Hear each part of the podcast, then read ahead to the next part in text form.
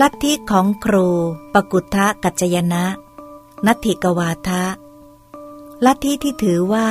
ไม่มีเหตุผลไม่มีปัจจัย ข้าแต่พระองค์ผู้เจริญ คราวหนึ่งในกรุงรัชกลึนี้ หม่อมชั้นเข้าไปหาครู ปกุทะ กัจจยนะ ถึงที่อยู่เจรจาปราศัยกันพอคุ้นเคยดี ได้นั่งลงถามครู ปกุทะกัจจยนะว่า ท่านกัจจยนะ อาชีพที่อาศัยศิลปะมากมายเหล่านี้ คือท่านกัจจยนะบัญญัติผลแห่งความเป็นสมณะที่เห็นประจักษ์ในปัจจุบัน ได้เช่นนั้นบ้างหรือไม่ข้าแต่พระองค์ผู้เจริญ เมื่อหม่อมชั้นถามอย่างนี้ ครูปกุทะกัจจยนะตอบว่า มหาบอพิษ สภาวะเจ็ดกองนี้ ไม่มีผู้สร้าง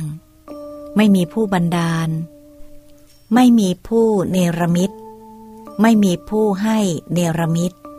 ยั่งยืนมั่นคง ดุดยอดภูเขา ดุดเสาระเนียดไม่หวั่นไหว ไม่ผันแปร ไม่กระทบกระทั่งกัน ไม่ก่อให้เกิดสุขหรือทุกข์ หรือทั้งสุขและทุกข์แก่กันและกัน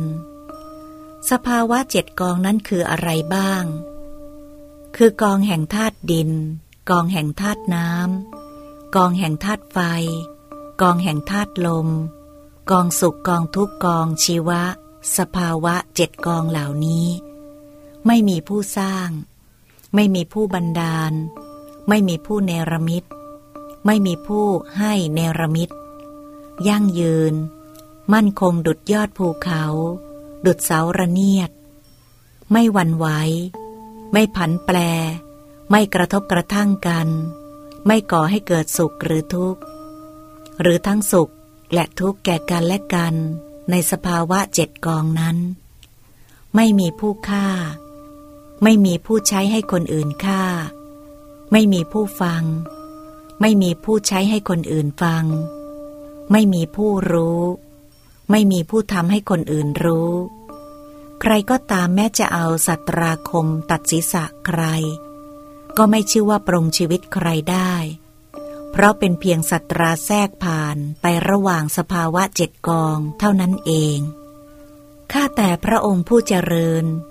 หม่อมชั้นถามถึงผลแห่งความเป็นสมณะที่เห็นประจักษ์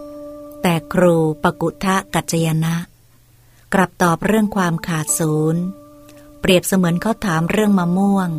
กลับตอบเรื่องขนุนสัมปลอ หรือเขาถามเรื่องขนุนสัมปลอ กลับตอบเรื่องมะม่วง หม่อมชั้นจึงคิดว่า